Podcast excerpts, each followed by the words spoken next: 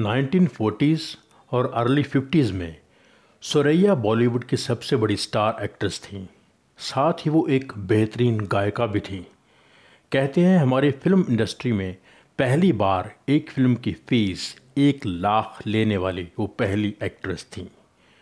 उस दौर में राज कपूर, देव आनंद, दिलीप कुमार या अशोक कुमार कोई भी इतने पैसे नहीं लेता था।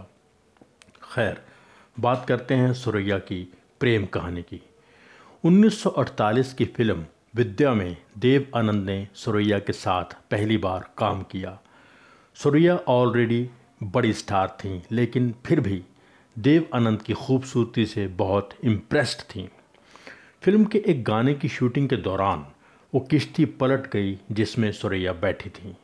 देव आनंद ने बहादुरी दिखाते हुए सुरैया को डूबने से बचाया, तो सुरैया ने कहा, आज तुमने बचा लिया वरना मेरी ज़िंदगी ख़त्म थी। तो देव आनंद ने कहा, आपको कुछ हो जाता तो मेरी ज़िंदगी भी ख़त्म थी।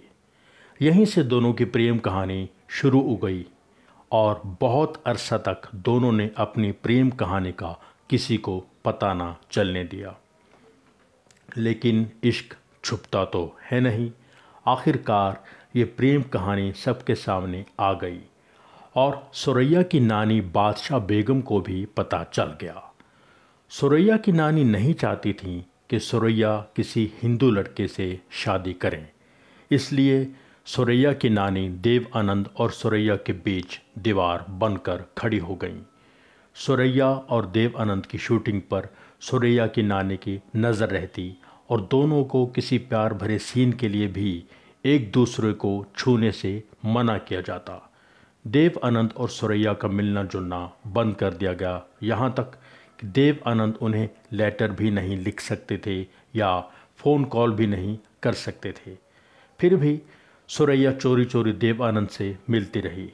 देव आनंद अपने दोस्त द्वारका दिवेचा, जो कि बहुत बड़े कैमरामैन रहे हैं, उनको साथ लेकर सुरैया से मिलने जाते थे और सुरैया के घर के छत पर चोरी से मिलते थे।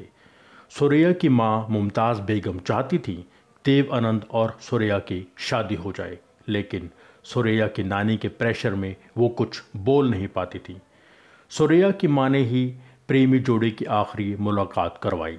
देव आनंद सुरैया के घर की छत पर पहुँचे जहाँ देव आनंद और सुरैया की आखिरी मुलाकात हुई।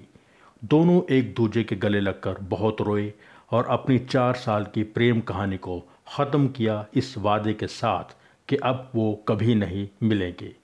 घर आकर देव आनंद अपने बड़े भाई चेतन आनंद के गले लगकर रोए।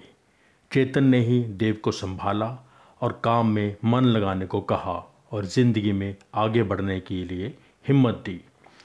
सुरैया ने प्रेम कहानी ख़त्म होने के बाद फिल्में करना छोड़ दिया और गायकी भी बंद कर दी। सुरैया ने कभी शादी नहीं की।